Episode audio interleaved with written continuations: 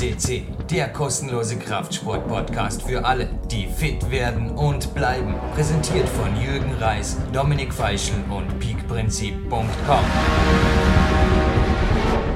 Jürgen Reis begrüßt euch live on tape für PowerQuest CC, dem weltweit größten Klettersport-Podcast, ja in der zweiten Tageshälfte, wieder 15 Uhr, 48 Stunden später als der Vorabspann, dem wir da ja halb vorgestern aufgezeichnet haben und nach einem Grundlagentag in der Turnhalle gestern und viel an der Sprossenwand gewesen.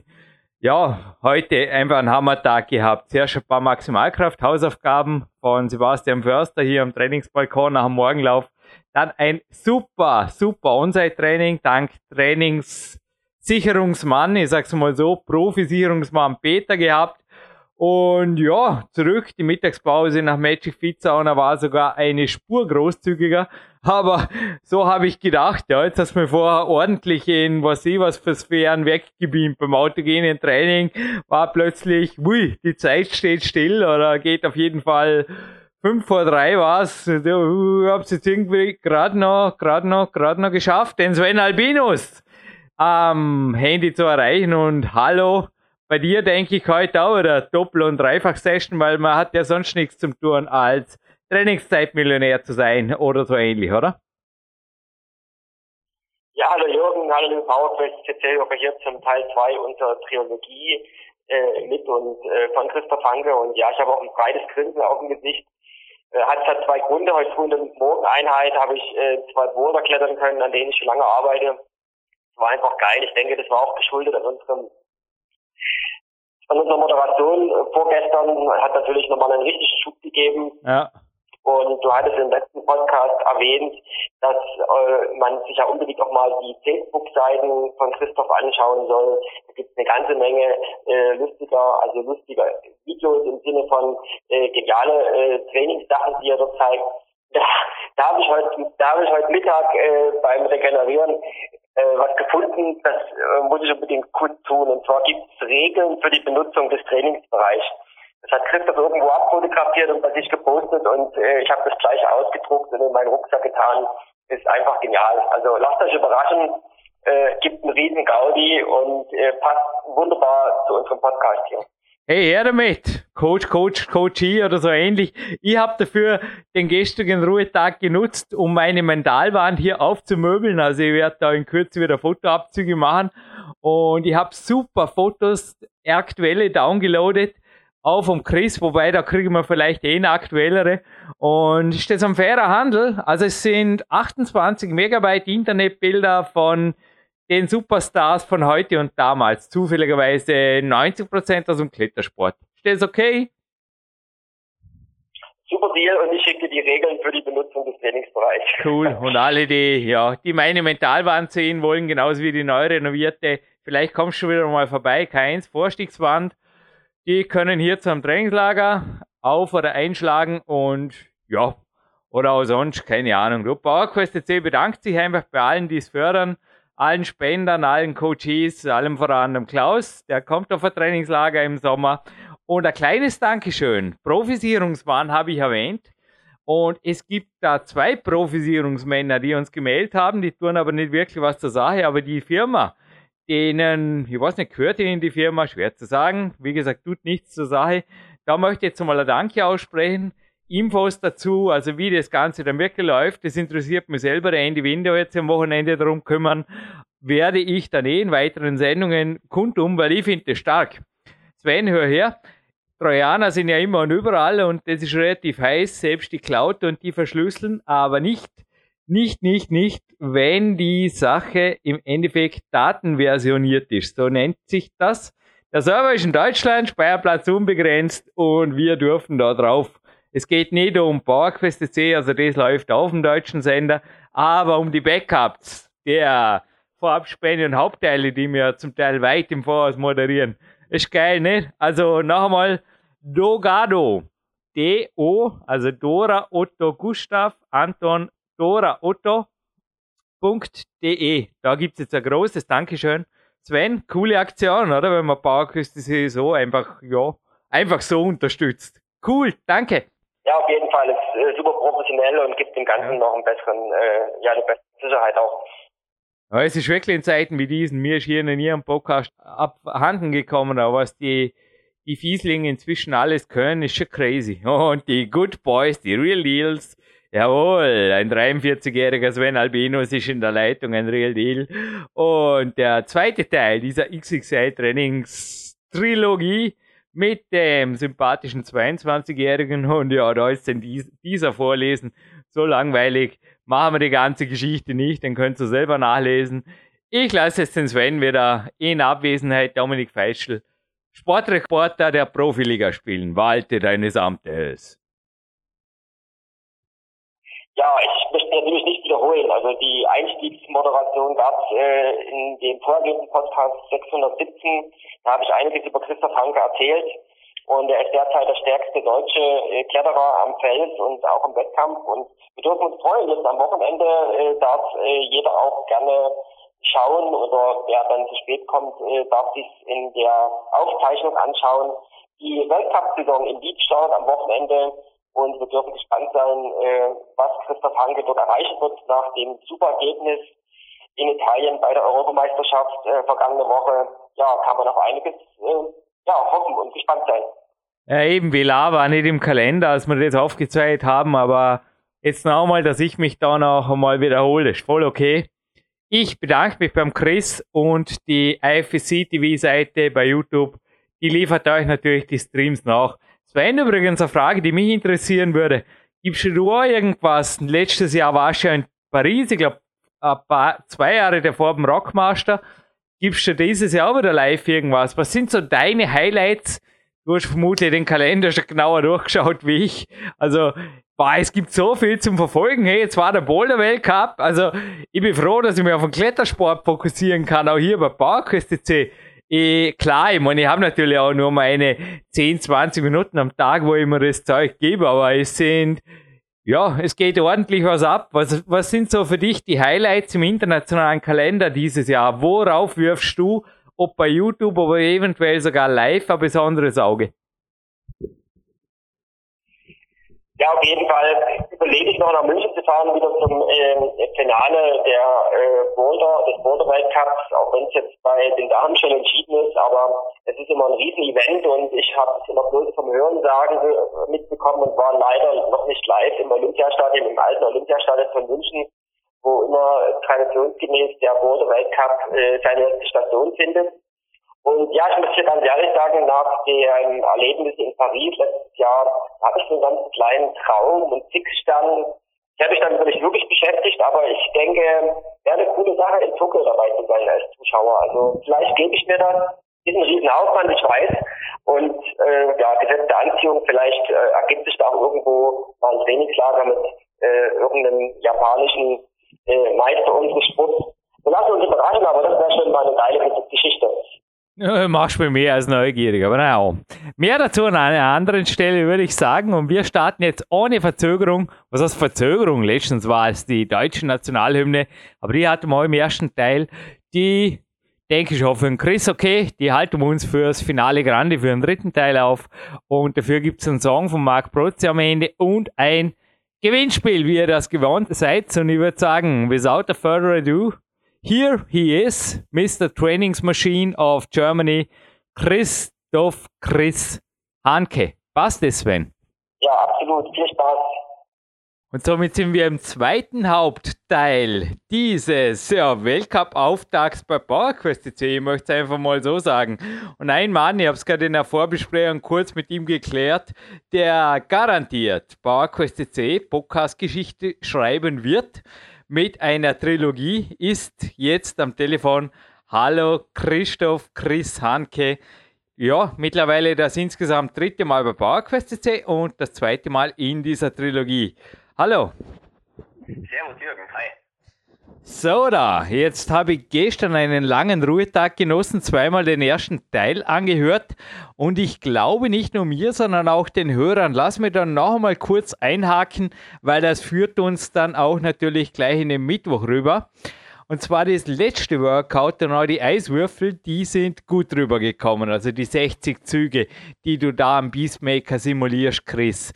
Aber verzeih, bei den Dead Hanks davor, da hätte mich noch im Detail, wenn ich das nachfragen darf, auch im Namen der Testhörer, die den Podcast gehört haben hier, wie intensiv ist die Sache? Und erkläre es vielleicht noch einmal. Ich glaube, da hast du zwar die Wiederholungszahlen genannt, aber nicht die Sätze.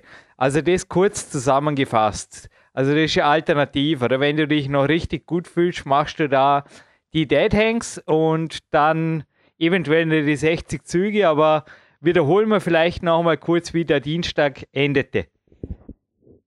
Genau, also ähm, zu den Dead Hanks, die sind natürlich, äh, da die einarmig sind, ähm, schon ziemlich intensiv. Äh, da hast du recht. Ähm, da gehe ich auch eigentlich nicht über eine Serienzahl von drei Serien ähm, hinaus. Mhm. Also, genau. Und vor allem, wenn man dann anschließend noch die 60, ähm, diese 60 Mal hängen macht, wenn man das dann noch im, im ähm, Vorausblick hat, dann ja, muss man sich das gut einteilen. Ja, ich habe heute keinen Ruhetag. Ich war vorher in der K1 und ich habe dem Henry die Sache gezeigt, die ich bei dir mit eigenen Augen sehen durfte, dass du einen bronierten Einarmigen an der kleinen Beastmaker-Leiste sauber wie noch irgendwas ziehst, und zwar nach einer mehrstündigen Boulder-Einheit in Ulm beim Christian Bank draußen. Und ich kann mir vorstellen, die Dead Hanks, ja, du hast gesagt, so circa 10 Sekunden, oder? Und ja. dann wird der Arm gewechselt, oder wie geht das genau ab? Also eine, ein Satz oder eine Serie, wie, wie kann man da, machst du das mit einem Timer oder wie, wie funktioniert das genau? Oder Muskelversagen? Also ähm, optimal ähm, habe ich eine Stoppuhr laufen, auf die ich ähm, blicken kann, während ich hänge. Ähm, das ist aber bloß als grobe Orientierung, dass man sich nicht selber bescheißt, sage ich jetzt mal. Mhm. Ähm, weil man fängt ja immer an, schneller zu zählen, als die Zeit dann wirklich ist, mhm. unter Belastung. Mhm. Und ähm, das heißt, jetzt fange ich zum Beispiel mit dem rechten Arm an. Ich genau, ähm, hänge genau, mich dann genau. an die Leiste. Genau. Halt gestellt. Mhm. Mache ich das jetzt persönlich? Ähm, man kann es natürlich auch hängend oder vollgestellt machen, je nachdem, wo die, wo die Schwächen liegen. Und ähm, dann hänge ich mich quasi für 10 Sekunden an den Arm und äh, mache nach den 10 Sekunden so eine 3- bis 5-sekündige Schüttelpause. Kurz ins Chalkback greifen, mhm. Bisschen den Arm lockern mhm. und hänge mich wieder für 10 Sekunden ähm, an die gleiche Leiste. Mit dem gleichen Arm. Und, genau, mit dem gleichen Arm. Mhm. Und das mache ich so lange, bis ich diese 10 Sekunden Hänge nicht mehr voll kriege. Das heißt, wenn ich dann zum Beispiel bei der sechsten Sekunde ähm, Muskelversagen ähm, erreiche, dann ist die Serie für mich abgeschlossen. Beziehungsweise, die, ja, also die, dann ist die erste Serie für den rechten Arm rum. Und du bleibst bei der kleinen Leiste und du gehst nicht auf Entlastung oder irgendwas. Also kein Nein. Dropsatz, würde man im Kraftsport sagen. Genau, nee, ich, ähm, ich provoziere wirklich das Muskelversagen dann an dieser Leiste. Mhm, mh, mh. Was sind da so die persönlichen Bestleistungen? 10, 20, 30? Ja, das kommt jetzt natürlich auf die Leistengröße wieder drauf an. Ähm, ich sag mal so, ich steuere, ich nehme die, also die Leiste wähle ich dann schon ähm, in der Größe, dass ich dann bei sechs bis acht Mal Hängen quasi ein Muskelversagen erreiche. Mhm. Ähm, man kann ja natürlich mit Zusatzgewichten arbeiten, dann geht das Ganze schneller oder die, die Leiste noch mehr verkleinern. Mhm. Aber ich möchte eigentlich nicht unter sechs, äh, sechs Wiederholungen oder sechs äh, oder acht Mal hängen quasi ähm, drunter fallen. Ja, interessantes Workout. Und anschließend zwei, drei Minuten Pause, dann der linke Arm und dann Repeat. Genau, genau. Und das Ganze so viermal, hast du gesagt, so circa. Genau, so drei bis viermal, ja, das wäre optimal. Gut. Und optimal wäre auch, wenn ich dieses Mal die Frage nicht vergessen würde. Aber ja, okay, jetzt zuvor, weil es fast naheliegend ist. Am Beastmaker, ich habe heute nämlich von unten drauf gestartet auf mein Cut. Was war ich beim ersten Teil dieser Trilogie stolz? Ich habe mir es gerne unterdrückt, dass ich gesagt habe, hey super, heute habe ich keinen Cut an den Fingern und alles gut.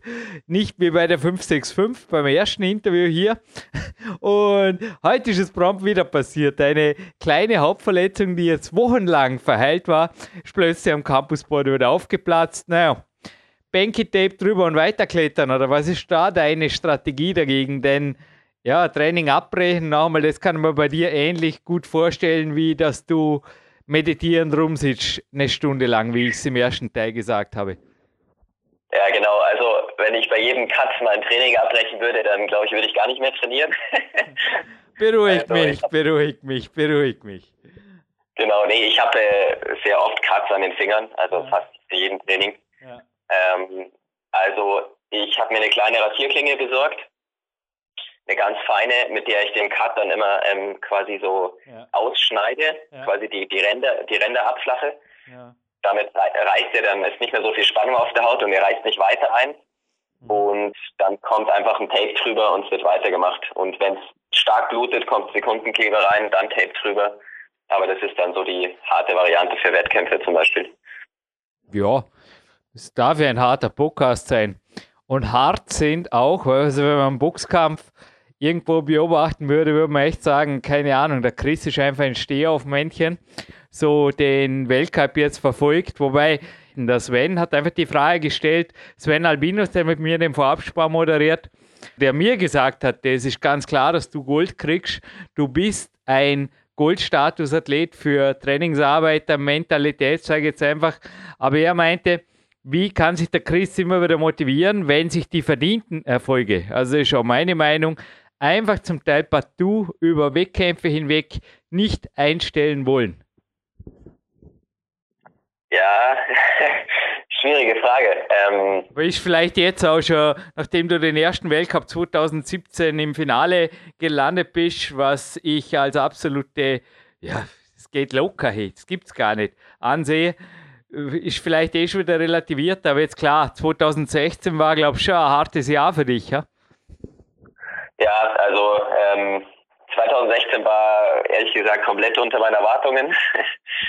also ich habe eigentlich schon damit gerechnet, auf letztes Jahr aufzubauen und ich wusste auch, dass ich jetzt physisch viel stärker bin.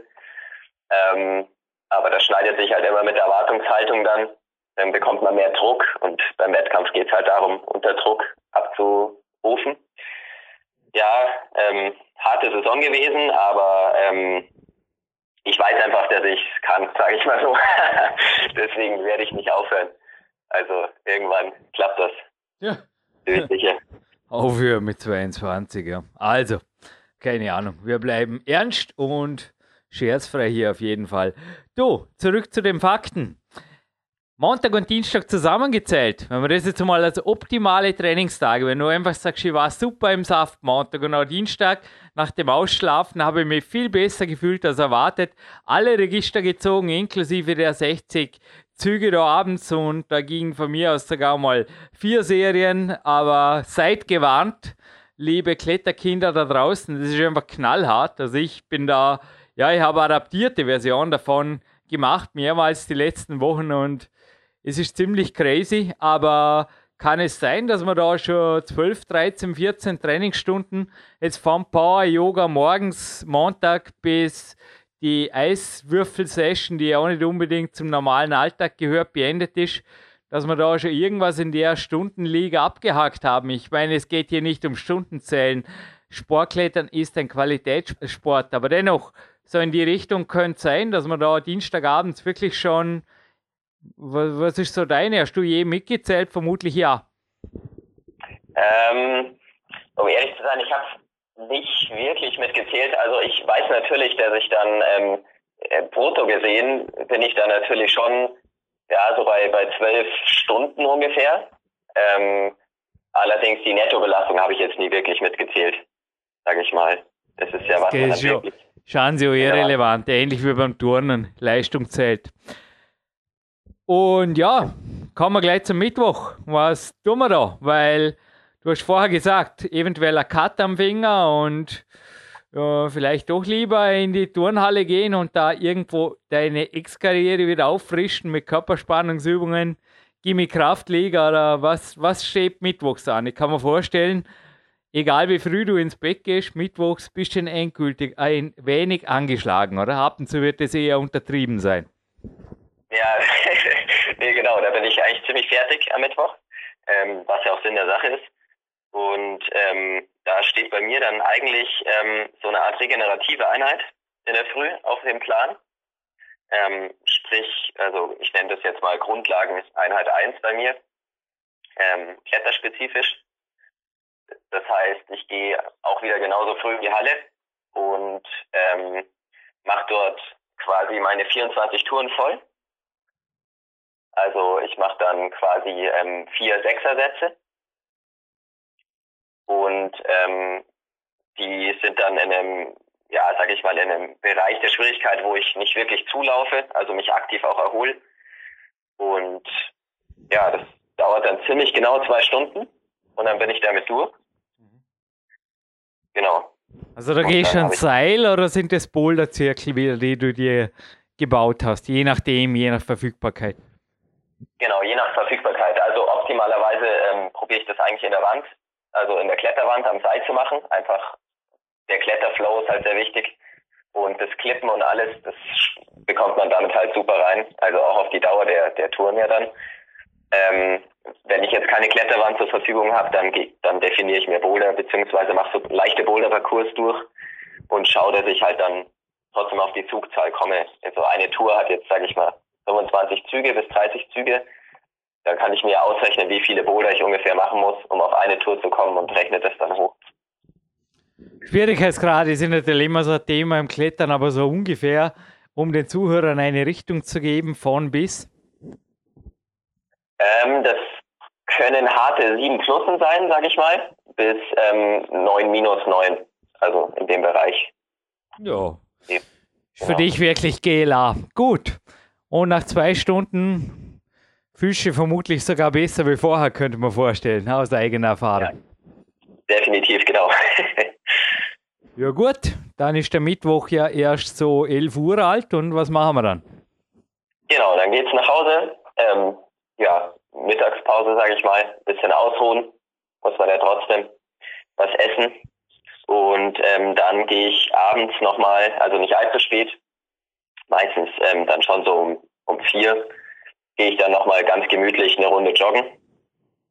Ähm, das ist halt dann quasi auch in einem sehr niedrigen Pulsbereich. Ähm, also im Entwicklungsbereich gehe ich dann laufen. Das dauert dann auch nochmal eine gute Dreiviertelstunde.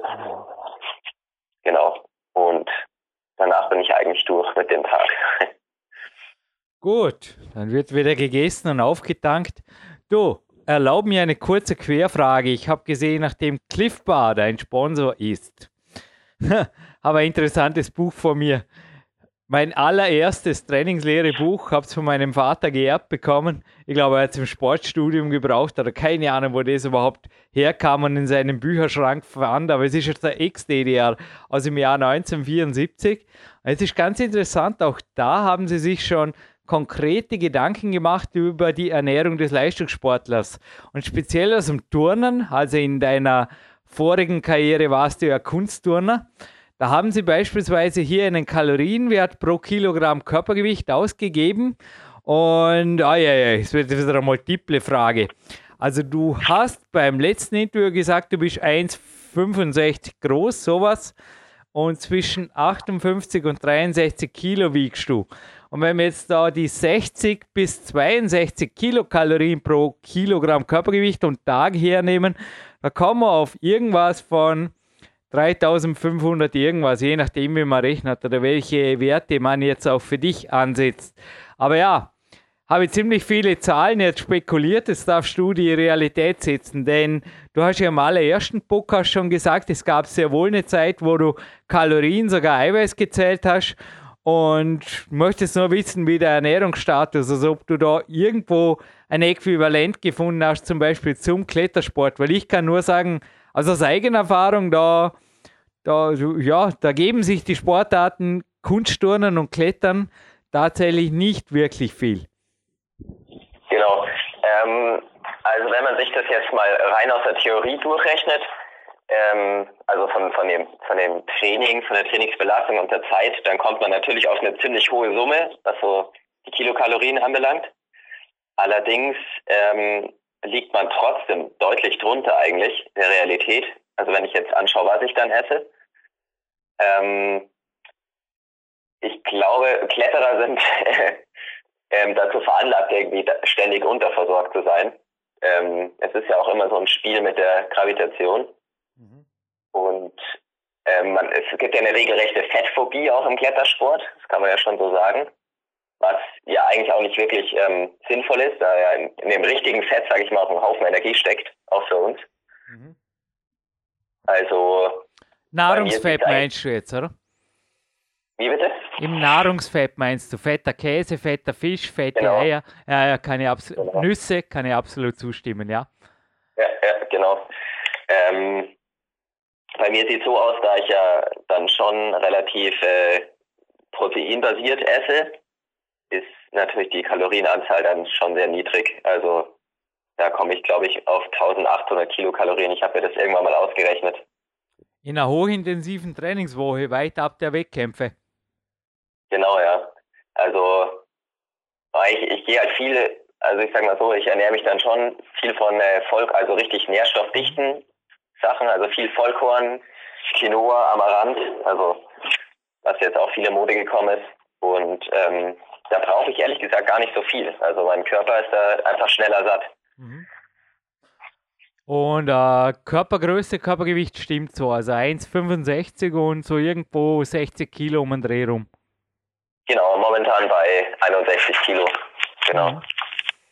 Ja, verwundert mich jetzt ein wenig, weil du auch beim ersten Podcast gesagt hast, da speziell wenn du im Winter trainierst, ich zitiere dich eins zu eins, hast du gemeint, Kohlehydrate ohne Ende. Ähm, ja, also wie gesagt, 1800 finde ich jetzt relativ knapp, aber sind deine Erfahrungen, also damit kommst du gut klar. Ja, genau. Also ich, da hat sich halt auch einiges bei mir verändert. Ich habe ähm, die, es ist auch noch das letzte Jahr wirklich extrem viel Weizenprodukte zu mir genommen. Mhm. Ähm, also viel Nudeln, viel Brot und so weiter. Und da sind ein Haufen Kalorien einfach drinnen. Und seitdem ich halt wirklich auf diese Vollkorngeschichte umgestiegen bin, ähm, ja, da esse ich einfach weniger. Also das klingt ein bisschen komisch, aber das ist so, ja. Genau. Machst du das schon länger oder war das davor anders? Also nur eine kleine Detailfrage. Ähm, das Nee, das, also die Umstellung, das hat jetzt erst zu Anfang dieses Jahres, war das jetzt bei mir so. Dass mhm. ich einfach äh, mich nochmal ein bisschen damit, ja, sag ich mal, beschäftigt habe mit dem Thema. Ich habe auch viel bei den Turnern wieder versucht abzukupfern, sag ich mal. Und ähm, ja, da gibt's Olympiaturner, die, ja, ich weiß nicht, die essen, also die trainieren auch stundenlang in ihren Trainingshallen und die essen im Endeffekt ja ein bisschen Reis, ein bisschen Quinoa, ein bisschen Fisch dazu oder mal ein Hähnchen. Also Pute, ganz mager.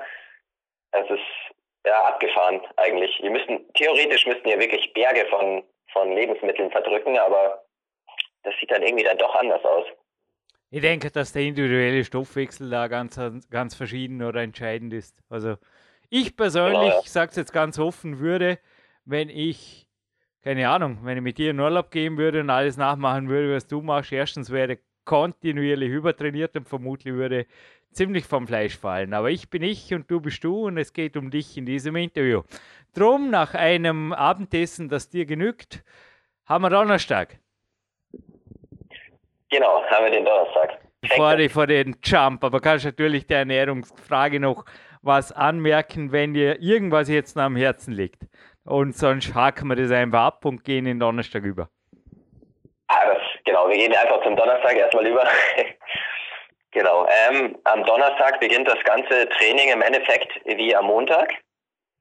Ähm, mit dem kleinen Unterschied, dass ich in der Früh, also ähnlich auch nach dem Yoga, das ist halt bei mir eigentlich fast jeden Tag, dann steht jeden Tag auf dem Programm. Und ähm, am Donnerstag gibt es eben den kleinen Unterschied noch, dass ich ähm, quasi in der ersten Einheit eine reine Schnellkraft, also ein reines Schnellkrafttraining mache oder absolviere ähm, am Campussport. Und zwar, da ich halt ja von der Körpergröße jetzt so ein bisschen, also finde ich persönlich ein bisschen im Nachteil bin, teilweise bei weiten Zügen, ähm, muss ich halt auch ein bisschen dynamischer werden beim Klettern. Deswegen habe ich da eine extra Einheit eingebaut. Und die findet am Donnerstag in der Früh statt. Jetzt habe ich vorher gerade, aber das war wahrscheinlich wirklich naheliegend. Es ist die Hand bei der Vorbereitung zuerst über deine Ranglisten, aber gedacht, das interessiert sowieso niemand mehr 2017. Direkt zu dem grünen Buch gerutscht, Gimme Kraft. Und da wollte ich dich jetzt, weil da haben die Zuhörer dann natürlich auch eine Vorstellung, wovon du sprichst oder können sich da wirklich Dinge raussuchen. Und ich habe jetzt vorher gerade eine Übung gesehen, die muss ich jetzt wirklich wieder mal ernsthaft angeben, weil da bin ich furchtbar schwach. Und ich weiß nicht, hat da der Patrick Matrosch oder der Dicky drüber geschrieben, die Crossovers zum Beispiel. Ist eine Übung, die die Blockierkraft jetzt und auch natürlich die Maximalkraft forciert. Dann gibt es Campus Bouldering, wie es der Wolfgang Gülich schon gemacht hat. Dann gibt es natürlich die Leder, wo man möglichst weit hochzieht. Eine Übung, die ich heute gemacht habe, auf dem Daniel Wood, dass man irgendwie das Up and Down und so weiter. Sorry, wenn ich da jetzt ein paar Fremdworte zitiere, aber welche Übungen, kannst, kannst du natürlich auch ins Deutsche übersetzen, sind für dich die besten, um eben deine Ziele zu erreichen? Mehr Schnellkraft. Mehr Schnellkraft. Also bei mehr Schnellkraft ähm, mache ich ähm, eigentlich negative, also negative exzentrische Geschichten am Campersport. Das heißt, ich lasse mich mit dem Körpergewicht äh, auf eine Leiste runterfallen und versuche im gleichen Moment, also in der Reaktion wieder nach oben zu, zu schnappen. Mhm. Ähm, unter anderem zum Beispiel, da brauche ich meistens jemanden, der mir hilft, gehe ich ähm, in eine Klimmzugposition an der Leiste und es hängt sich jemand unten an mich dran zieht quasi, zieht mich quasi komplett runter. Also mein ganzer Körper arbeitet gegen dieses Gegengewicht und dann lässt er quasi plötzlich los. Und ich versuche eben diese Spannung noch aufrechtzuerhalten und nach oben raus zu springen. Das sind für mich ähm, jetzt für die Schnellkraft eigentlich somit die besten Übungen. Hey, das klingt cool. Das war irgendwie, wäre mir das am Ende heute fast noch eingefallen, aber dann kam das Cut. Das ist wirklich eine schwere Feder, gell? Das irgendwo, es kann funktionieren. Also wenn der, es ist halt wirklich ein Sekundentiming. Stimmst du dich da ab oder hast du einen Trainingspartner oder sogar die Freundin dabei, die dich gut kennt? Weil da muss man wirklich ein eingespieltes Team sein, damit das funktioniert.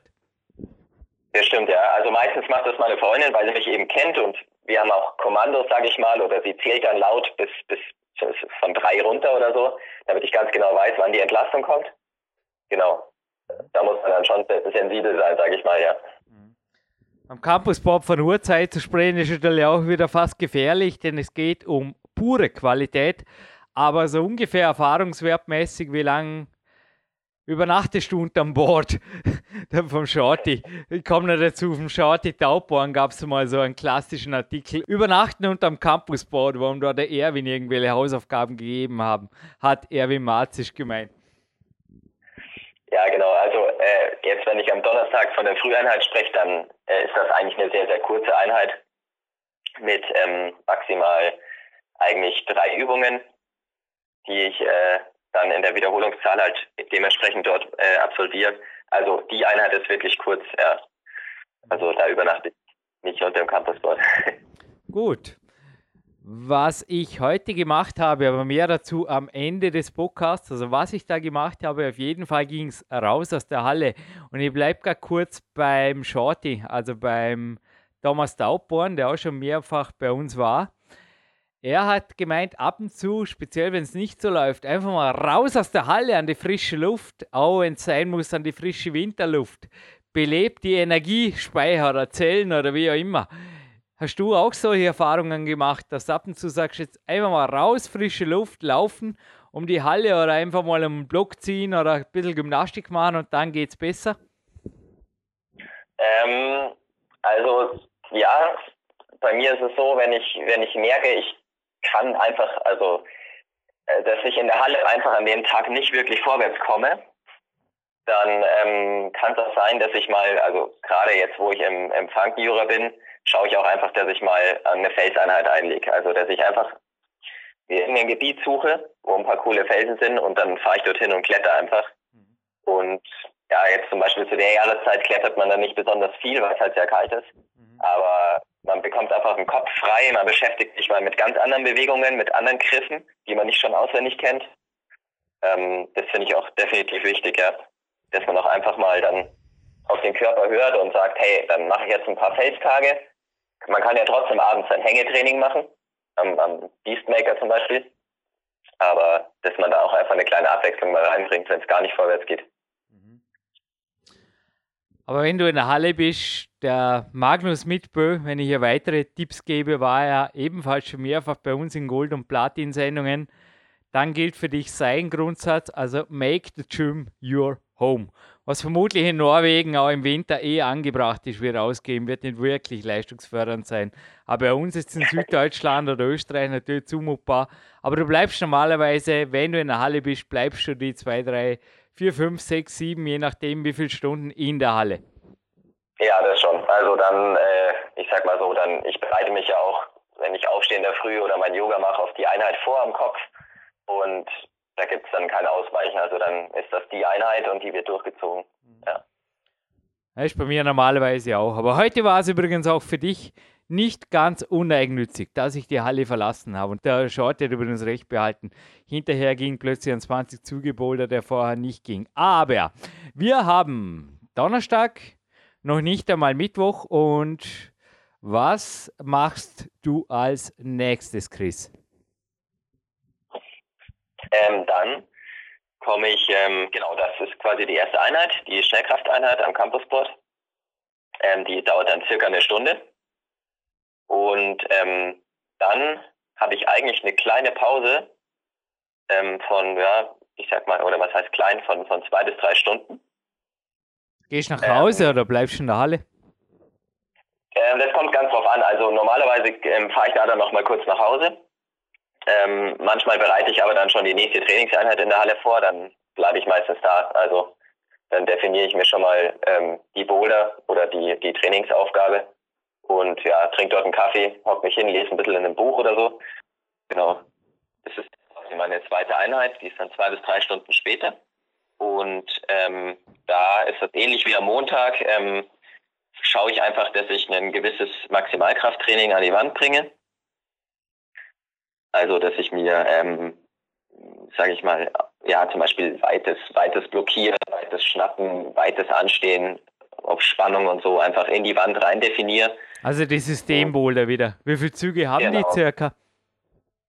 Ähm, das kommt ganz drauf an. Die können bis, nur bis zu drei Züge haben, wenn es jetzt um eine komplexe Sache geht. Also wenn ich jetzt wirklich mal maximal irgendwo hinschnappen will, dann, wenn ich da dann, sage ich mal, 15 Züge definiere, dann das ja, hat dann nicht mehr so den krassen Reiz, sage ich mal. Ähm, das ist unterschiedlich. Die sind von drei bis acht Zügen. Ähm, von den, ja. Mhm. Genau. Ba Pause dazwischen einfach so viel wie es braucht und dann Repeat, nächster Boulder oder machst du jeden Boulder drei, vier, fünf Mal, hast du Vorgaben oder ist das auch Haut- und Finger abhängig, nehme ich jetzt mal an, oder?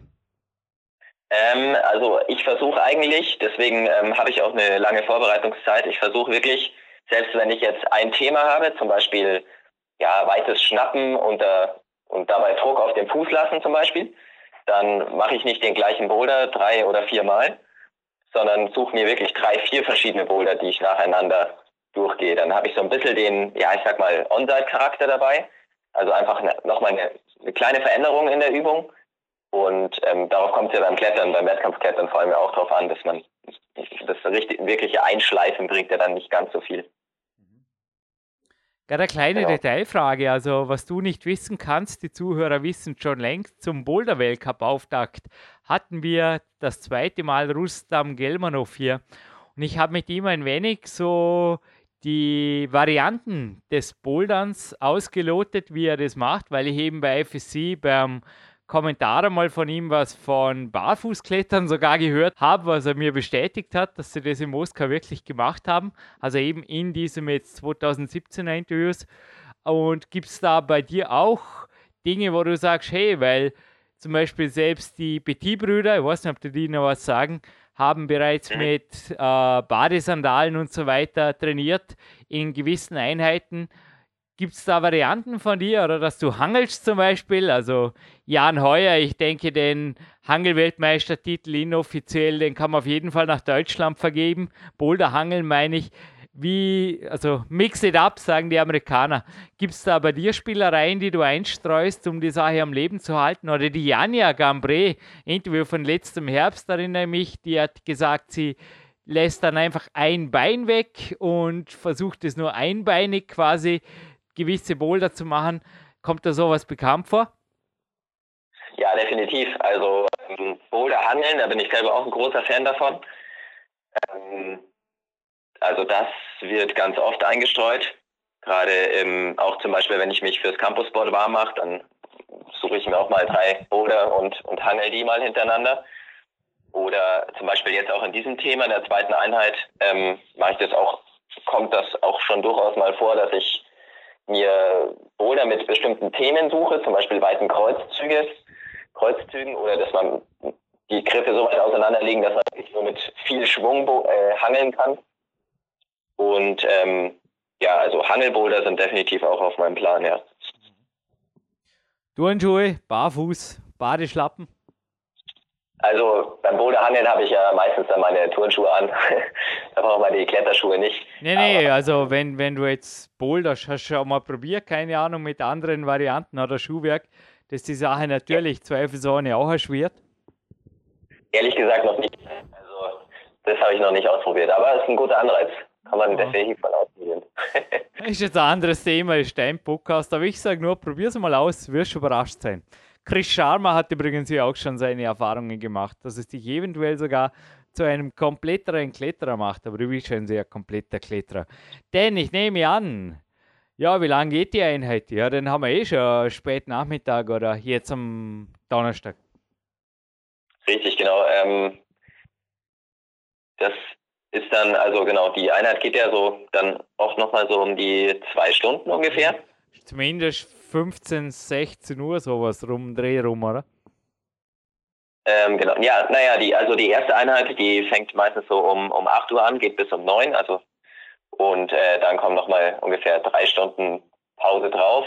Dann sind wir bei 12 danach, ja, und dann mit der Pause und so weiter sind wir da dann wahrscheinlich so bis um drei, um vier, genau, sind wir fertig mit der Einheit.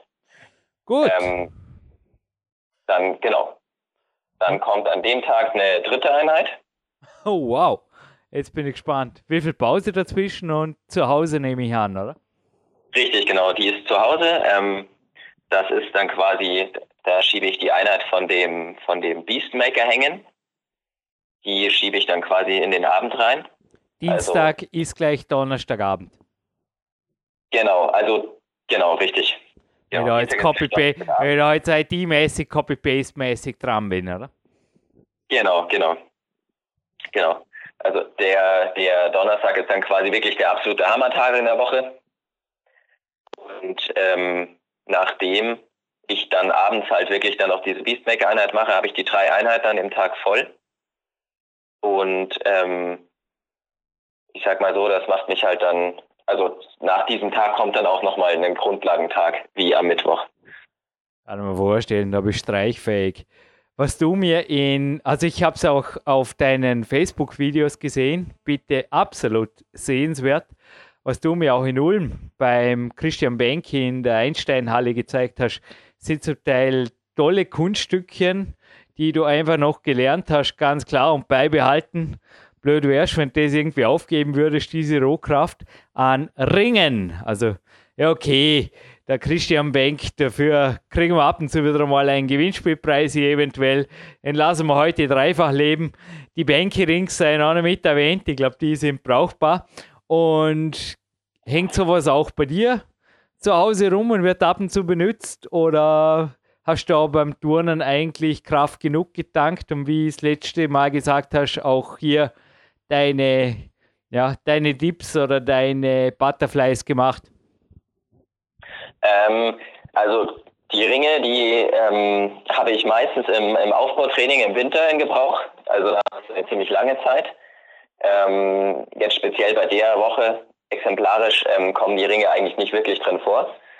Da ich, da, ja, das ist dann so die Wettkampfvorbereitung und ähm, da muss ich halt leider ein paar Sachen ähm, weglassen, weil das sonst einfach zu viel wird für die Muskulatur. Ähm, aber Ringetraining in der Vorbereitung, wirklich in der, in der Jahresvorbereitung, finde ich absolut wichtig. Und ja, da ähm, versuche ich mich eigentlich jedes Jahr an eine neue Bestleistung ranzutasten, weil ich hatte, denke ich, auch mal deswegen noch überhaupt keine Probleme mit Schulter- oder Bizeps-Ansätzen etc. Ähm, und das, glaube ich, verdanke ich einer, zu einem großen Teil auch einfach dem Ringetraining, weil einfach die Gegenspieler ähm, ja, ihr Bestes tun. Ich würde ohnehin sagen, das Wochenende, das nehmen wir in aller Ruhe und das genießen wir in aller Ruhe in Teil 3 dieser Trilogie, wenn du erlaubst, Chris. Machen wir vielleicht wirklich, weil es gerade jetzt auf dem Moderationsplan bei mir liegt und wir eh schon sauber damit gestartet haben, du beziehungsweise gib uns ruhig einen Einblick. Was ist an grobem Material? So ist übrigens ein Herr Firnenburg hier mal genannt in einem Interview.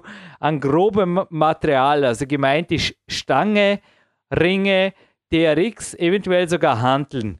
Was sind so deine besten Übungen und was sind auch so Geschichten, wo du sagst, okay, das habe ich ausprobiert, Jungs und Kletterkinder, das braucht sie nicht unbedingt nachmachen, weil die Übertragbarkeit aufs Klettern ist, wenn überhaupt vorhanden, äußerst gering. Also was sind deine Top 5 und dann vielleicht ein, zwei Übungen, wo du sagst, naja, das ist vielleicht eher für andere Sportarten sinnvoll, nicht fürs Klettern. Ähm, also meine Top 5 sind. Ähm, Oder Top also, 10 von mir aus. Geh ruhig, geh ruhig in die Vollen. Also welche Ringe, welche Stangen, welche TX, welche sonstigen zum Beispiel Handelübungen.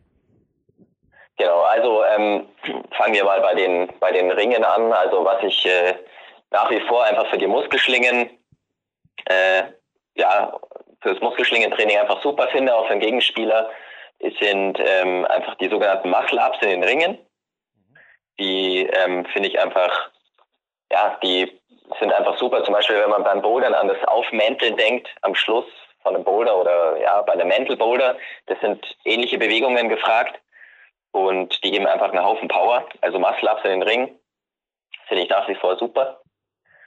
Ähm, als zweite Top-Übung an den Ringen würde ich sagen, geht, also würde ich persönlich den, den Kreuzhang nennen.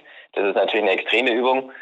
Ähm, die, die man jetzt auch nicht einfach so in einem Krafttraining verpackt, aber ähm, zum Beispiel, wenn man mit den Füßen am Boden bleibt oder sich ähm, eine kleine Halterung an den Unterarm bastelt, dass man quasi den, den Winkel einfach ver, verkleinert, dann ist das einfach auch eine super Übung für, den, für, die, für die Power am Oberkörper, einfach um die Spannung zu halten bei weiten Zügen, bei Kompressionsbouldern oder Zügen, einfach Kletterzügen. Das ist auch einer meiner Lieblingsübungen an den Ringen. Ähm, ansonsten Dips in den Ringen, ganz einfache Dips, sind, finde ich, auch nach wie vor eine super Übung für den Trizeps. Ist ein guter Gegenspieler zum Klettern, also hat mir viel gebracht. Auch wenn man jetzt äh, ja, präventiv denkt, das ist eine super Sache. Da kann man auch mal ausprobieren, einfach das, die, die Handfläche quasi nach vorne zu drehen in den Ringen.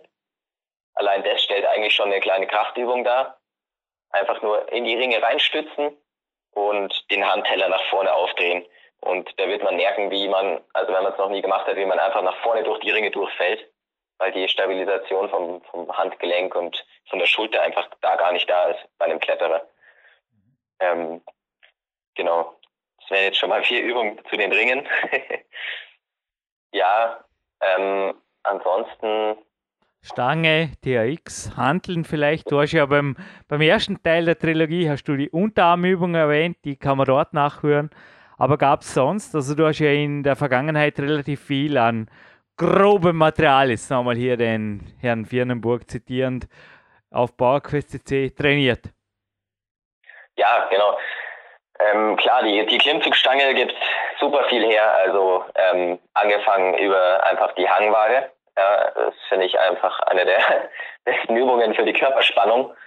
Da muss man halt auch einfach schauen, dass man die, ähm, ja, dass man die an die Wand bringt. Also wenn man einen Trainingspartner hat, dass er einem zum Beispiel für die Füße bestimmte Punkte anzeigt, auch mit seiner Hand, die man treffen muss, Spannung mal kurz aufbauen muss, einfach damit man die Hangwagenübung ein bisschen kletterspezifischer gestaltet. Ähm, Klimmzüge sowieso, ABC an Klimmzügen. Als Kletterer sollten Klimmzüge einfach ja, eine Basisübung sein. Ähm, je nachdem, weit, eng, normal, Untergriff, Rastgriff, völlig wurscht. Klimmzüge gehören definitiv ins Standardrepertoire. Dann ähm, einarmige Klimmzüge bin ich ein großer Fan von. ähm, kann man an der Klimmzugstange natürlich auch machen. Als Vorübung einarmiges Ablassen zum Beispiel. Also im Endwinkel wirklich anfangen, langsam runtergehen. Das sind super Geschichten. Ähm, dann Bauchaufzüge an der Klimmzugstange finde ich auch für den Kletterer, für die Muskulatur beim Klettern, gerade wenn man im Dach ist und Spannung braucht, ist das eine super Übung. Einfach ganz klassische Bauchaufzüge. Da kann man auch erstmal einfach nur die Knie zum Ellenbogen führen als Vorübung. Und ansonsten, man kann das Ganze einarmig machen. Einarmige Bauchaufzüge, also da kann man sich ausreizen, wie man will. Zusatzgewicht an den Füßen. Ja, ihr habt es richtig gehört. Einarmige Bauchaufzüge. Der Maurer in der K1 hat es übrigens auch nicht geglaubt. Maurer Schwarzger war auch schon hier bei PowerQuest einer der stärksten Boulderer Österreichs und er hat mich nur angesehen, nachdem ich von Ulm gekommen bin und erzählt habe, der Chris, er hat es mir gezeigt, er macht einarmige Bauchaufzüge, er hat auch gesagt, ah ja, es ist krass. und hat dann auch auf Anhieb versucht, hat gar nicht so schlecht ausgeschaut, aber hat gleich gesagt, äh, ja, und ich gab ihm recht, das wären jetzt mehrere Monate Arbeit. Ne? Es sind wirklich Leistungen, auf die du dich, glaube ich, ähnlich wie auf dem bronierten Klimmzug an der kleinen Beastmaker-Leiste, ja, das sind einfach Leistungen über Jahre, oder? die man sich halt einfach aufbaut und erarbeitet. Genau, ja. Also da geht natürlich nichts von heute auf morgen. Ähm, das wäre, glaube ich, auch nicht gesund. äh, nee, das sind Sachen, die bauen aufeinander auf. Also irgendwann macht man den Bauchaufzug einfach sehr gut, macht, nimmt vielleicht auch Zusatzgewicht mal dazu, ähm, macht nebenbei auch einarmige Klimmzüge, hat eine gute Schulterstabilisation und dann probiert man eben solche Sachen auf. Einfach äh, mal aus. Ja, zum Beispiel allein der, wenn man im L-Sitz hängt mit beiden Armen und dann mal schaut, einfach eine Hand wegzunehmen und ja, die, die zu stabilisieren. Das sind halt gute Vorübungen für sowas. Ähm, genau. Ja, zum sonst als äh, zum, zum Baukasten quasi noch. Ähm, ja, Langhanteln, Kurzhanteln finde ich übrigens zum fürs Klettertraining auch nicht sinnlos. Also ganz im Gegenteil. Da kann man viel machen. Man muss halt immer schauen, äh, dass man das Ganze, wie gesagt, äh, irgendwie an die Wand bringt. Aber wenn man jetzt äh, ja, eine, sag ich mal, eine Schwäche hat, äh, der Bizeps einfach irgendwie nicht, nicht stimmt, sage ich mal, die Kraft nicht stimmt, dann die Muskelkette, der Punkt in der Muskelkette einfach schwächer ist als die anderen, dann kann man da definitiv auch mal mit einer Kurzhantel aushelfen. Äh, ganz einfache Curls. Ähm, oder als Zusatzgewicht natürlich für Klimmzüge sind das, ist das auch eine super Sache. Äh, mit der Langhantel gibt es viele Geschichten. Es gibt also viele, ja, also Stütz- und ähm, Stoßgeschichten, einfach klassisch aus dem Gewichtheben. Ähm, da ist die Muskelkette ja wirklich auch vom Fußgelenk bis oben zu den Händen, wo das Gewicht äh, hochgestoßen wird, einfach da. Und das geht auch im ganzen Körper. Es gibt eine gute Rumpfspannung. Ja, auch Kreuzheben zum Beispiel. Das sind alles Sachen. Also wenn man Schwäche in der Muskelkette hat, dann kann man meiner Meinung nach definitiv auch auf solche Methoden zurückgreifen. Habe ich selber auch gemacht. Ähm, ja, auch da kann man auch zum Beispiel gut in eine Schnellkraft reinarbeiten. Ja, im ersten Podcast du ja eher über teilweise negative Erfahrungen, möchte ich nicht sagen, aber gemischte Gefühle einfach gesprochen, sage ich jetzt einmal so. Am besten einmal den ersten Podcast anhören und ja, ich bin bereits jetzt gespannt auf Teil 3 und so weit ist gekommen, dass der Jürgen Reis dem Studiogast mal Hausaufgaben gibt. Aber wenn du erlaubst, Chris, wir mal zum Vordenken. Vielleicht können wir in Teil 3 die Woche abschließen mit Samstag, Sonntag und dann rollen wir eine exemplarische Tiefwinterwoche auf. Für dich, vielleicht passt es ja gut rein, dass du dir bereits jetzt, weil wir zeichnen diesen Podcast natürlich jetzt genau neun Tage vor dem Finalbewerb in Krain, Slowenien im November 2016 auf. Aber ja, wenn zwischendrin ein bisschen Zeit hast, vielleicht zeichnen wir sie erst nach Krain auf. Also wie würde eine eher grobstoffliche Woche, nennen Sie es mal so, im Winter ausschauen, wo jetzt zum Beispiel das sehr spezifische Training zugunsten des Krafttrainings an Ringen und Co. zurückgefahren wird. Ich glaube, das könnte auch dann für die Zuhörer wirklich eine komplette Trilogie geben, oder? Weil ja, über Pause oder Offseason müssen wir mit dir eh nicht grob sprechen, die existiert eh nicht. Richtig, genau. Ja, also Winter ist so mein Spezialgebiet, sag ich mal. Da freue ich mich schon fast das ganze Jahr mal drauf. Ja, dann freuen wir uns. Dann machen wir einen Vorfreude-Podcast. Ja? Machen wir uns beiden ein vorab fast schon Weihnachtsgeschenk und den Zuhörern ein, ja, ihr kriegt es jetzt zum Hören, ein Geschenk für eventuell für einen Sommer, wo ein Finger verletzt ist, hoffentlich nicht, oder eben den nächsten Aufbauwinter. Genau. Gut. Und ich schließe hier mit zwei Fragen ab, wenn du erlaubst. Und zwar die erste, die habe ich auch dem Rustan Gelmanov gestellt. Ich war ja in der IT ein wenig involviert und noch immer liebe und lese ich gerne die CT und Virtual Reality ist ein großes Thema. Glaubst du, dass, weil es war ja jetzt ja eben auch die Jugendweltmeisterschaften, glaubst du, dass für die nächste Generation, aber warum auch nicht für dich, solche, ich sage jetzt mal aus jetziger Sicht, aus 2016er Sicht, hypermodernen Techniken das Klettertraining positiv beeinflussen werden? Ähm, also, ähm, naja, also wenn, wenn man jetzt von der Leistungsdiagnostik ausgeht oder ähm, mit Mitteln, oder wie, wie meinst du das, Jürgen? Ja, kannst du dir vorstellen, dass man irgendwie Mentaltraining, eben, ich kann mir eigentlich auch nicht so wirklich viel darunter vorstellen, aber es gab ja auch so ein lustiges Spiel, das irgendwie so die echte Realität, du weißt, wovon ich rede, mit der realen vermischt hat, wo man irgendwelche Monster suchen musste. Und ich dachte mir nur, wenn man da irgend so ein Glas auf hat, ohne jetzt eine Firma zu nennen, wir bleiben hier werbefrei, dann könnte sich ja da zum Beispiel die Brille aus dem Körper Informationen holen und dir die idealen Boulder bauen.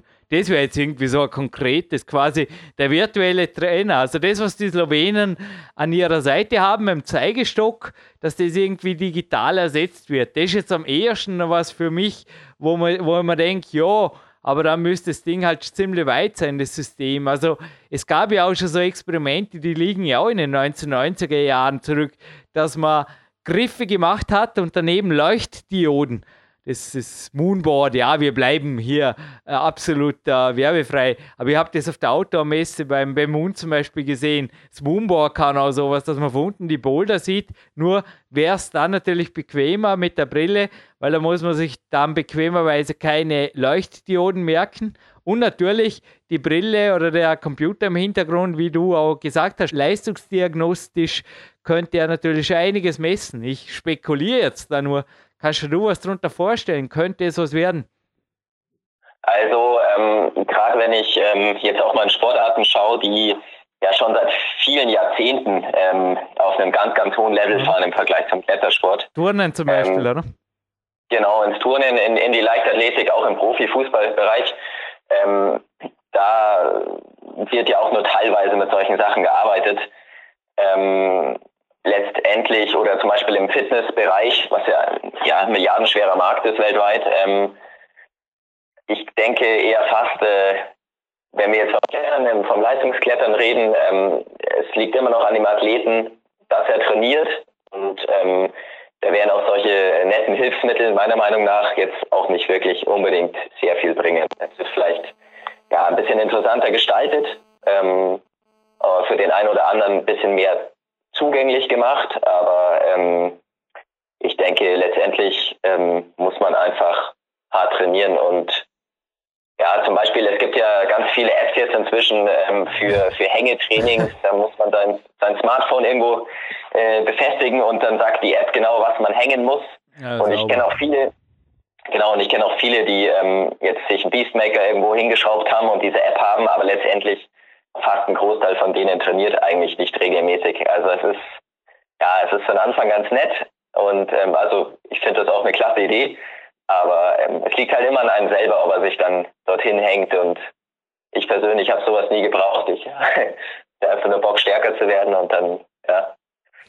Haben wir einen wunderbaren Abschluss vom Interview, denn mein schlechtes Gewissen hält sich in Grenzen.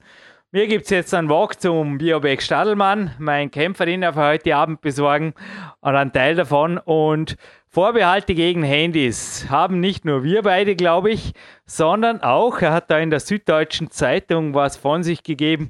Keine Ahnung, wer der Liam Gallagher ist. Also mir hat der Name gar nichts gesagt. 44-jähriger legendärer Oasis-Sänger. Ich weiß nicht, über Musikgeschmack diskutieren wir heute nicht, Chris. Aber ich habe hier sein Zitat vor mir, das sogar schärfer ist als das, was du gerade gesagt hast.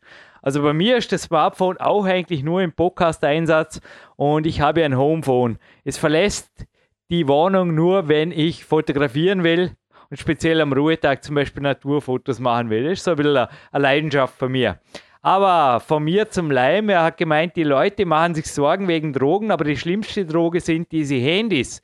Die machen uns Menschen kaputt. Krasse Ansage. Wie schlimm siehst du das Thema Smartphone omnipräsenter Natur, sogar im Training, mit der App, die anscheinend den Beastmaker timen soll? Und dann kann man doch wieder so eine wichtige Nachricht rein. Ich habe gerade gestern am Ruhetag, im, es war in einer Kletterhalle, es war in einem öffentlichen Fitnessstudio, wo ich die Sauna benutze. Aber ich habe jemanden beobachtet, wo ich gedacht habe, hey crazy, so könnt ihr auf keinen Fall trainieren. Er hat ziemlich gestresst ausgeschaut. Da habe ich nur gedacht, ja, das wäre auch. Zuerst dachte das war ja so eine Art App, die den Trainingsrhythmus timed Quatsch. Das waren einfach jede 50 Sekunden gefühlt kam irgendeine Nachricht mit einer, ja, mit einer ordentlichen Bimmelmeldung rein. Ja, also ähm, bei mir persönlich ist es so, wenn ich trainiere, dann ähm, ist äh, mein Handy, mein Smartphone ist dann einfach aus. Ja, das liegt dann in der, in der Tasche irgendwo. Aus, komplett aus, ausgeschaltet. Es ist genau, also ich mich lenkt das ab. Also ich möchte keine Nachricht bekommen, einen Anruf, irgendwas. Wenn ich trainiere, dann trainiere ich. Und ähm, deswegen zum Beispiel um das Thema Stoppuhr, da habe ich mir einfach eine ganz normale manuelle Stoppuhr besorgt. Ähm, mit der großen Taste mit Start und Stop und Reset.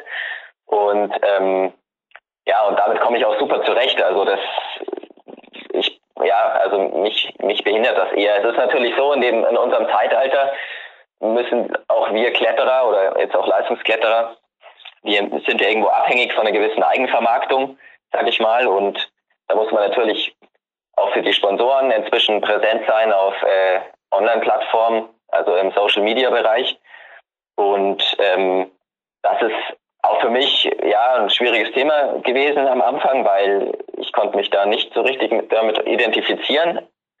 Ähm, inzwischen sehe ich das einfach als Teil meines Jobs. Also ich bringe einfach meine Contente und auf der anderen Seite merke ich auch zum Beispiel, wenn mir Leute folgen, ja, und ähm, dann merke ich, hey, ich kann da jemanden motivieren und ähm, irgendwie auch zum Sport bewegen und der ist begeistert, dann freut mich das auch. Also das habe ich jetzt so für mich gefunden.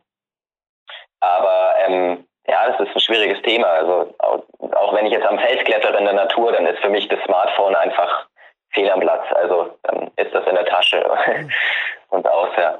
ja. Ich persönlich habe einfach ja, Smartphone zu Hause und die Fotogeschichten und Co., wie du sagst, Filmgeschichten. Aber das sehe ich auch bei dir, die sind total hochprofessionell. Die können nicht schnell Quickfix mit dem Smartphone gemacht worden sein. In den seltensten Fällen schauen wir mal nicht so aus. Also korrigiere mich. Aber ich glaube, normalerweise ist bei dir wirklich das Smartphone aus und bleibt aus, oder? Genau, ja, definitiv. Gut. Hey, dann schließen wir ab mit was, was ich dir in der kleinen privaten Vorbesprechung natürlich versprochen habe. Kleiner Tipp übrigens, ich habe mir statt der Stoppuhr, zuerst hatte ich auch eine Stoppuhr, die habe ich immer noch, aber so einen Gymbus besorgt, den man programmieren kann. Das finde ich recht angenehm und den gibt es übrigens bei unserem Vertriebspartner Spodo.at genauso wie die Flasche Antozym Petra. Stidi, aber jetzt pass auf, es gibt einen Sponsor von mir, einen Supplemente-Sponsor und der ist keine 200 Meter von der K1 Kletterhalle Dormen entfernt der heißt Werner Petrasch. Ich habe ihm heute von dir erzählt und obwohl er zwischen Tür und Angel war, hat er neugierig geschaut, er hat gestrahlt und er hat gesagt, es wäre meine Ehre, frei zitiert Werner, es wäre meine Ehre, dir diese Flasche Antozym Petrasch. Es handelt sich übrigens um ein wahrer geprüftes Supplement aus roter Beete, das nachweislich ein starkes Antioxidant ist. Naja, ich meine, rote Beete ist auch wahrscheinlich schon vor 1974, also vor der XDDR-Literatur hier vor mir, im Endeffekt auf die Wirksamkeit geprüft worden, auch für einen Sportler speziell im Kraftausdauer- und Ausdauerbereich. Jo, aber auch regenerativ wäre er stolz, dir diese überreichen zu dürfen. Gut, haben wir zwei Gründe, um nach Dormen zu kommen. Einmal Olympiazentrum Nacht, zweimal zwei, eine Flasche, also zweitens eine Flasche Antozym Petrasch und ja, noch habe ich ein paar Tage Zeit, mir für den Teil 3 eine weitere, ja, es darf sein. Wir brauchen hier keine Bestechungen, auch keine Bezahlungen, aber schenken darf ich den Studiogästen so viel und gern, wie ich will. Außerdem macht er das Geschenk der Werner Petrasch. Ja, ähm, da freue ich mich auf jeden Fall. cool. Also. Ja, ich freue mich. Ich freue mich auf ein Wintertraining mit dir und ich denke, dass ich da ohnehin mal schauen, inwiefern ich mittrainiere. Sonst werde ich mich da natürlich als Social Media Guy auch lernend, auch wieder nicht ganz uneigennützig, nützlich machen. Okay. Hey Chris, ich freue mich auf den dritten Teil und du, Fokus. Und ich nehme an, morgen ist ein harter Trainingstag, oder? Wir zeichnen jetzt freitags auf, also genießt den Nachmittag noch. Was machst du jetzt noch? Also Grundlagen Ausdauerlauf, oder? Genau. genau, das steht auf dem Plan. Okay, dann bis zum dritten Teil und dir einen schönen Tag. Danke, Chris. Danke dir auch, Jürgen. Servus. Jürgen Reis zurück, live on tape. Und ja, da war sie drin, die Henry-Story mit dem pronierten einarmigen Klimmzug in der kleinen Beastmaker-Leiste. Sorry, es mag ja vielleicht, ich weiß nicht, wie viele Kletterer das es gibt auf der Welt, aber mit der Form, wie er es gezeigt hat, in der Brillanz nach zwei, drei Stunden Bouldern, hey, also ich weiß nicht, also in meinen Augen ist das einfach dennoch that's outstanding und könnte mir gut vorstellen, dass die Leute, die das einfach so normal an einem Trainingstag machen, ohne irgendwelche YouTube-Vorbereitungs-, was weiß ich, Geschichten, die, ja, die sind an einer Hand gezählt. Also wie gesagt, da war die Story drunter, wer auch immer die 60 Züge von ihm nachmacht. Ja, Warnungen habe ich auch im ersten Teil ausgesprochen, aber ich würde sagen, eventuell adaptieren, weil, naja, je nachdem, wie viele Ruhetage man macht, aber das, ich sage nur, das knallt gewaltig rein. da würde ich mich langsam rantasten, genauso wie der Chris natürlich auch sich über die Jahre aufgebaut hat. Nur seine Turner-Vergangenheit darf man nicht vergessen, aber es war rund um wieder eine Sendung, die ich im Winter wieder und wieder und wieder und wieder und wieder mir einen Player geholt habe und angehört habe. Und Sven, ich glaube auch für dich war einiges dabei, oder? In Takeaway-Form. Ja, auf jeden Fall wieder eine ganze Menge Insider-Informationen, viele Details. Also kann mich auch selten erinnern, dass wir in einem Podcast, egal ob jetzt englischsprachig oder deutsch, so viele Trainingsdetails äh, preisgegeben haben Brutal, oder preisgegeben wurden. Ja. Ja, es war oft immer sehr viel, ja, muss man ehrlich sagen, oberflächliche Sachen drin, Motivationssachen auf jeden Fall. Immer wieder, aber so Details, so detailliert, wie äh, Chris äh, über das Training berichtet. Und klar, logisch, man soll das nicht eins zu eins nachmachen. Das äh, haben wir schon oft erwähnt, dass man Trainingspläne, dass man Trainingspläne aus dem Netz oder von anderen Athleten nicht einfach äh, eins zu eins umsetzen kann. Aber es gibt eine ganze Menge an Sachen, die man für sich adaptieren kann, mit einer anderen Level der Schwierigkeiten, aber ja, auf jeden Fall sehr inspirierend und äh, immer wieder durchhören und gibt natürlich eine ganze Menge Motivation. Und ich finde auch seine Art immer sehr, sehr witzig und lustig, wie er das so erzählt, so als wäre es halt nichts, ne? Also einfach, einfach super Typ. Was mich jetzt gerne in eigener Sache interessiert hätte, du trainierst ja derzeit auch wieder Doppelsplit und als du an Weihnachten bei mir warst, warst du, glaube ich, ein anderes System gewöhnt. Kann da so ein Trainingslager, hat dir das irgendwie auch wieder, weil du hast am nächsten Tag noch gesagt, naja, du hättest jetzt eher abends halblang gemacht, aber mittlerweile, also momentan in deiner Phase, so wie das in Teil 1 vor der Vorabmoderation klang, gibst abends ja genauso wie ich auch noch mal ordentlich Stoff kann man da sehr wohl, egal ob aus Interviews oder aufbauend oder einfach mal so, ja, Cold Turkey, wie die Amerikaner sagen, auf ins kalte Wasser, kann man da irgendwo sich hocharbeiten oder wie gehst du da vor? Änderst vor am Tag zum anderen und sagst schon, das taugt mir, das mache ich und dann, ja, mein Gott, nein, sieh, was draus wird. Naja, ein, ein, ein entscheidender Tipp, den ich da geben kann, ist, äh, ja, sich auf alle Fälle hinzusetzen und einen Plan zu machen, einen langfristigen Plan mhm. und den dann auch wirklich eins zu eins, ja. durch, den dann auch wirklich eins zu eins durchzuziehen. Und klar gibt's äh, Tage, die äh, weniger, wo man sich weniger stark fühlt und man sich auch ziemlich zerstört äh, anfühlt. Aber man kann eben auch variieren. Und ich glaube, das Wichtigste ist zu lernen, dass der Körper sich dran äh, gewöhnen muss. Und äh, so wie Chris äh, sechs Tage die Woche trainiert, äh, das bin der Meinung, das kann jeder, wenn er den Willen hat und er die Zeit hat, aber natürlich nicht in diesem Umfang und man muss sich da langsam rantasten. Und das Ergebnis, äh, was ich halt äh, jetzt aktuell habe, mit ja, sind ja auch sechs, sieben, mit dem Klettern draußen ausgeschlossen sind äh, bis zu sieben Trainingseinheiten. Da ist das, das Yoga und das Joggen, das Yoga und das Joggen gar nicht dabei. Das sind natürlich Sachen, die haben sich über die Jahre entwickelt. Also wenn ich damals, damals, wenn wir uns kennengelernt haben, 2008, wenn ich damals so angefangen hätte, so zu trainieren, ich glaube, ich wäre nach einem halben Jahr raus gewesen aus der ganzen Geschichte. Also das muss man natürlich mitgeben, dass man da äh, sich sukzessive seinen Körper auch an die Belastung gewöhnen äh, muss. Und das ist, denke ich, der, der, der wichtigste Tipp. Und einfach äh, Motivation in meinen Augen ist das, was alles zählt. Und dafür ist der Podcast oder ist diese Trilogie wie gemacht, weil da kommt wirklich genug Spirit rüber und genug Motivation. Und wenn es halt mal nicht so läuft, dann heißt es halt nicht, einen Trainingsbereich äh, zu verlassen oder das Training abzubrechen, sondern einfach mit einem geringeren Level trotzdem das durchzuziehen, die Übungen, die man sich vorgenommen hat. Yep, und was für mich jetzt noch heißt, obligatorischer Walk zum Bioback, wie immer, und Retour und hey, der will ab, Weltcup, der ist vorbei, wenn die Sendung online geht, aber das haben wir vermutlich noch nicht. Jetzt gebe ich gerne ein, zwei Tipps. Und zwar abends vor, also wenn ihr in einem Home Gym trainiert oder die Möglichkeit habt, kalt zu duschen, eröffnet das Workout mit einem Sprung in die kalte Badewanne und beendet es auch wieder so. Kein Witz. Also am Olympiazentrum hat man letztens auch ein renommierter Trainer von einer Studie erzählt, die sich vor allem mit Sauna und Co. beschäftigt hat. Und da ist für einen Athleten vor allem die Kältebehandlung, auch wenn es im Winter irgendwie extrem unsympathisch ist, zugegeben, da bin ich auch eher quickfix im Kältebecken. Boah. Kannst du dich erinnern, wie kalt das Ding da unten war im Olympiazentrum, Sven? Boah, das ist, ich möchte ein Eisbär sein. Ha? Aber im Sommer ist das Ding auf jeden Fall Gold wert. Und wenn man sowas nicht hat, ich habe es heute in der Wohnung, aber man kann auch die Badewanne zum Kältebecken ja, verunstalten, hätte ich fast gesagt, verwandeln und fit mit Faszien. Ich sage einfach, ihr könnt es verdammt hart trainieren.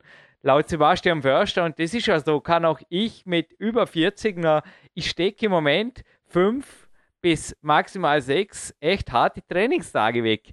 Aber die Prähab-Geschichte, die hat sich bei mir extrem ausgedehnt in den letzten Jahren. Also wenn ich es brauche, kann sein, dass ich am Ruhetag hey, ich könnte ab und zu den ganzen Tag auf der Black Rollen, auf der Form Roll und mit dem Black Ball spielen verbringen und am Trainingstag gönnen wir also auch mindestens, mindestens 45 Minuten abends, dass ich da einfach Prähab mache. Und die, ja, den Spodo.at haben wir eh schon gehört, dort kriegt sie die, die Black Rolls und das Zeug, hey, das kostet echt nichts. Und fast nichts, also das Geld ist sauwert, kostet ein Buch dazu, das würde man gleich mitgönnen für alle, die da Neuland finden und sehen. Funktionelles Faszientraining mit der Black Roll. Und auf der Titelseite sieht Mega dann her, der die Übung macht, die jeden Morgen macht. Das ist eine Hauptübung auch fürs Klettern. Da der seitliche Oberschenkel und Hüftbereich, das wird oft unterschätzt. Der muss locker sein, damit die Körperspannung passt, da ums Bein hochzubringen.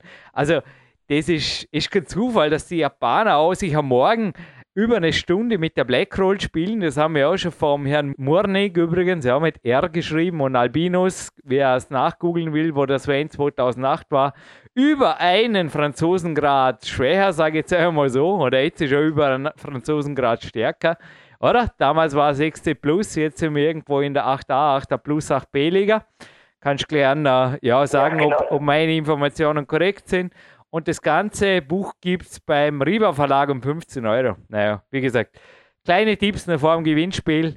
Aber Sven, ich glaube auch bei dir, oder? Mit 43, man kann dem Körper zwar nehmen, man kann ihm zusetzen, aber man muss auch wieder geben. Ja, auf jeden Fall. Und äh, ja, wir haben da schon viel darüber philosophiert, äh, dass man auch im, im hohen Alter ja, wirklich stark sein kann. Und ich habe da auch letztens wieder ist natürlich jetzt nicht gut vorbereitet, den Bericht äh, gelesen, in, in, lass es in einem deutschen Magazin gewesen sein oder war es auf Facebook einfach nur ein Link Da ging es um die neue äh, ältere Generation, die jetzt heranwächst, die extrem fit ist mit äh, über 50, über 60, die Triathlons äh, läuft, äh, beziehungsweise an Triathlon teilnimmt und äh, doch ganz vorne mit dabei ist. Also da wächst einiges ran und wenn man den Körper von vornherein an diese Belastung gewöhnt in jedem Sport und einfach fit bleibt und sich bewegt, dann denke ich, kann man jeden Sport bis ins hohe Alter äh, doch auf einem relativ hohen Level ausüben. Das ist meine ganz persönliche Meinung. Wenn man natürlich den ganzen Tag nur äh, ja, rumsitzt und sich nicht bewegt und äh, zwei, drei Mal die Woche was macht, dann, ja, dann geht es natürlich äh, nach hinten raus, funktioniert das dann nicht.